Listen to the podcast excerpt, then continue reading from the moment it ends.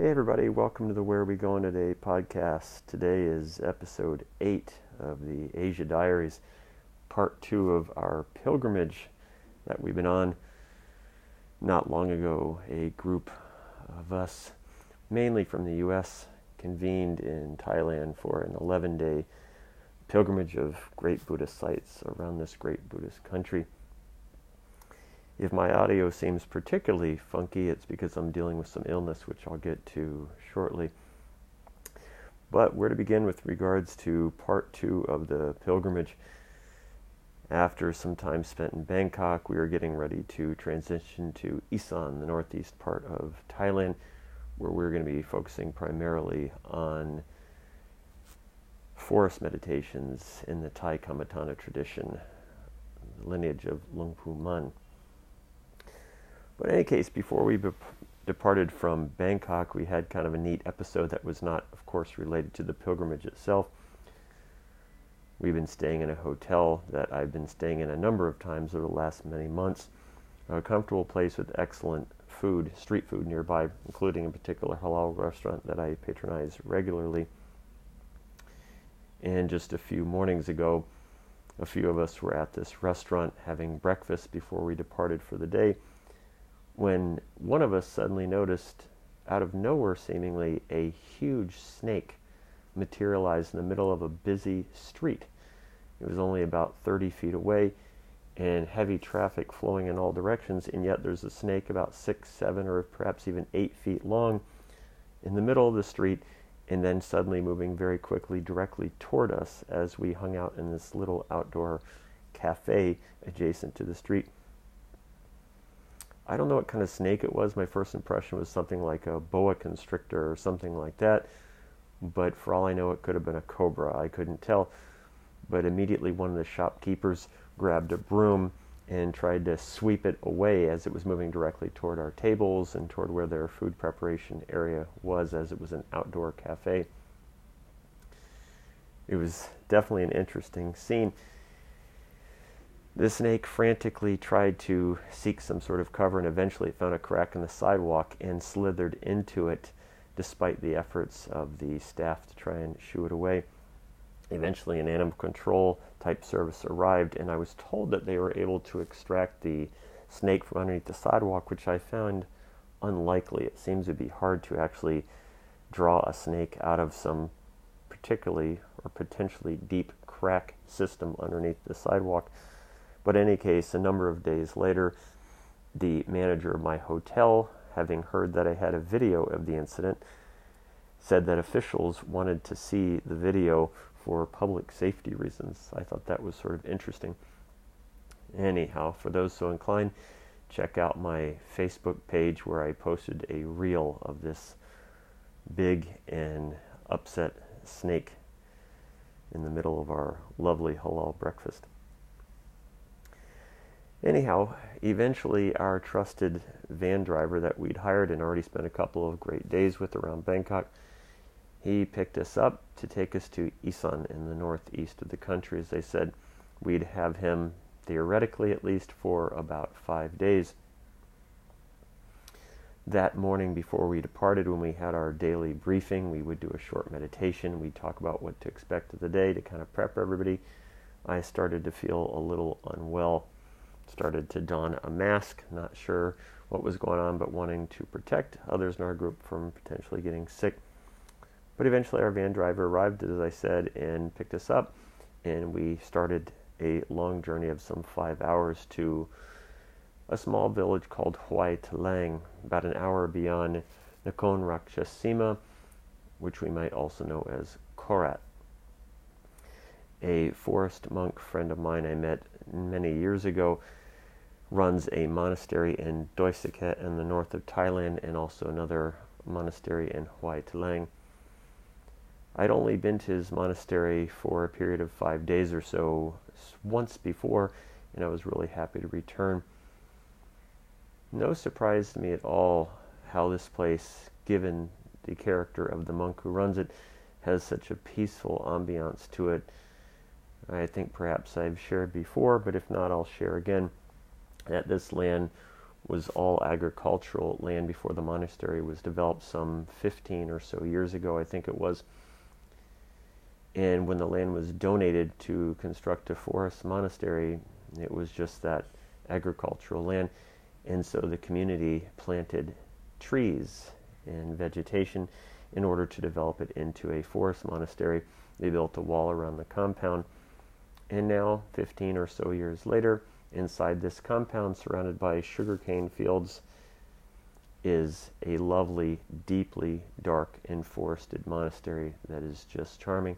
And so when our group arrived, I could sense the oohs and the ahs from the participants. People loved the vibe, how peaceful and tranquil and relatively comfortable it was under the shade of the trees.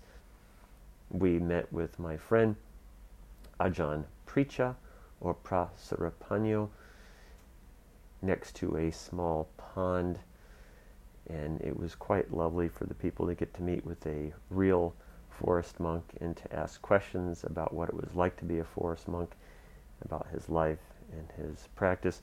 And being that he was educated in English in Australia, it was very satisfying, I think, for all of our participants in the pilgrimage to engage in such a meaningful way with him.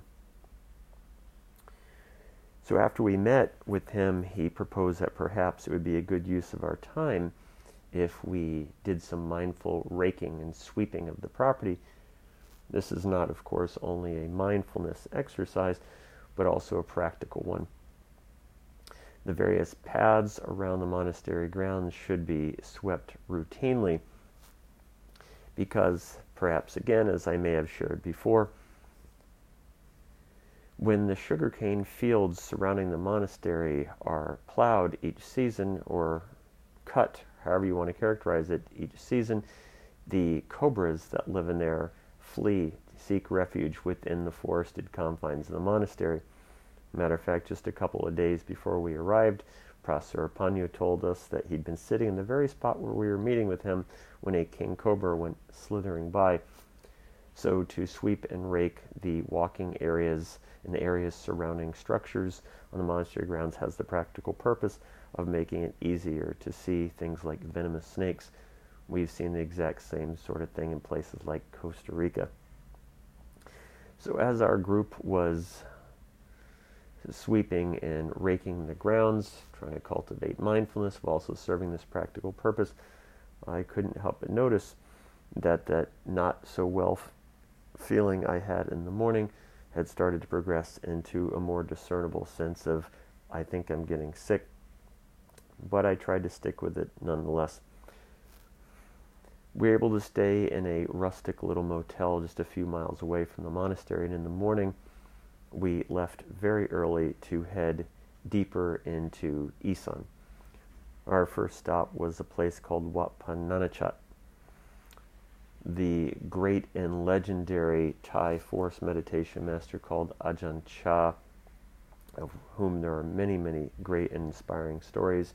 He was a fabulous teacher, and many anecdotes surrounding his colorful life. Had established Wat Pah Nanachat as a designated monastery training ground for foreign monastics. Word of his fame and his stellar reputation spread to practitioners around the globe, not just in Asia, and of course, in time, Canadians and English and even some American spiritual seekers came to Ajahn Chah asking for education in the Buddhist way of life. And eventually he recognized that although the Buddhist way of life is universal, one could benefit from being within a familiar context. In other words, not so exotic as to get lost in the unusual flavors of the new space. And so he founded Wat Pah Nanachat as a designated international forest monastery. And so it was a great opportunity for us to not only visit this immaculate and incredibly welcoming place, not far at all from Ajahn Chah's monastery itself, which I'll get to momentarily. But although the head monk was away in Germany at the time, we were able to meet with a Czech monk, a senior monk there, who spoke some Thai, but of course also great English. And we spent an hour or so there, and he engaged us in a Q&A with our community. Mind you, it wasn't only our smallish group, primarily from the States, as part of our pilgrimage. Once we'd met with Praser in Korat, he also introduced perhaps 20 or 30 people of his own community who joined us on this whole thing. So when we went with the monk at Wat Pah Nanachat, it was an entourage of perhaps 35 people. And so it was a, an energetic and lively opportunity to come together a variety of cultures in an inspiring and lively and meditative space. When we left Wat Pah Nanachat, it was just a few minutes away, as I said. We headed over now to Ajahn Chah's temple, Wat Nong Papong. Many, many great stories about this particular monastery, but quite frankly, Wat Pah Nanachat had something Zen like about it, dare I say, in its aesthetics, which of course is tuned well to my eye. I love the feel, I love the immaculate cleanliness, I love the visual aesthetic of it. Wat Pah Nanachat was stellar and glorious. Wat Papong, Papong, excuse me, was wonderful, but felt more aged, more wild, and there's certainly nothing wrong with that. But it left a less favorable impression upon me from a purely aesthetic standpoint. Its roots, of course, are deep and magnificent and not to be overlooked, period. But you know, I think the thing that I appreciated most about being at Wat Nang, Nang Popong was the opportunity to visit the very crematory where Ajahn Chah himself was cremated around 1993, I think it was. The story goes that while he was being cremated, it overheated so much that the giant chimney above the crematorium developed cracks and flames and whatnot started to shoot out the sides. Eventually, they constructed this into a stupa, a pagoda, where now some of the great master's relics are housed inside of it, and we have an opportunity to visit and pay respects and to observe these very relics on display inside of this place. We also had an opportunity to spend a few moments at Ajahn Chah's kuti, that is his dwelling structure, the place where he would entertain guests and sometimes share relaxing anecdotes with some of his dear students. Some of the most favorable memories, as I've been told, of his students of their time with the great master. We couldn't spend a lot of time at Ajahn Chah's monastery because we still had a long drive to a third temple for the day. I don't know what I was expecting of this temple. It wasn't previously on my, my radar, but had been presented as part of the context when Prasarapanyo proposed it. But it would end up being a special place. It's called Wat Dong, excuse me, Wat Don Tat. Wat Don Tat is, I was told, the oldest forest monastery established in 1938 by Luang Pu Sao, who was Luang Pu Mun's mentor. I've talked a lot about Luang Pu Mun, but an interesting story about Luang Pu Sao is that although he was Luang Pu Mun's mentor, in time Luang Pu Mun exceeded his mentor's expertise in meditation and in turn became the teacher of the teacher and led him all the way to the end of the Buddhist path to final enlightenment. In any case, Luang Pu Sao established his monastery, as I said, around 1938 on an island in the middle of the Moon River. And so when you get there, you have to take a ferry just a short distance, a couple hundred meters across the river out to the island. And there's a beautiful, very jungly monastery there with perhaps 15 or so monks living there, including the head monk, who happened to be longtime dear friends with Professor Pun- oh, excuse me, a remnant of the illness I haven't continued talking about just yet. but in any case, a longtime friend of Prasarapanyo, and we spent some good time with this energetic and interesting monk who likes to laugh and tell stories, it seems.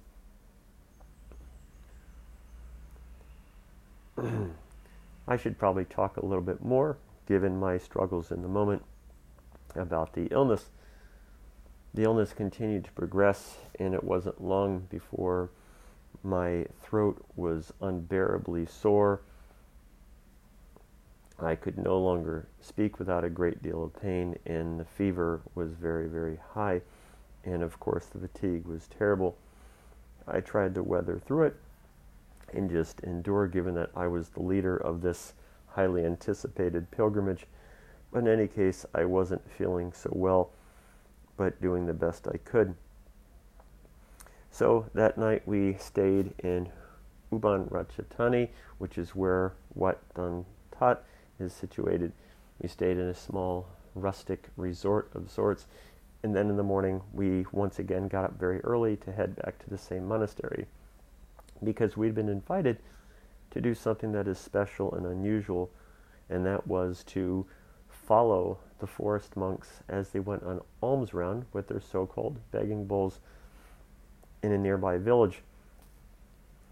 So we took the ferry over to the island where we met the monks, and then we all got on the boat, which took us along the river a short distance, at which time the monks got out on the bank and we followed and proceeded to walk barefoot and follow them on their path as villagers offered them alms food into their bowls. Now, again, anyone who is following the Courtney Purcell Facebook page, you can see a recent reel I posted of the monks on alms round from this area. Perhaps 20 monks, and it was a really, really wonderful experience to be part of this process of walking on alms round with the monks.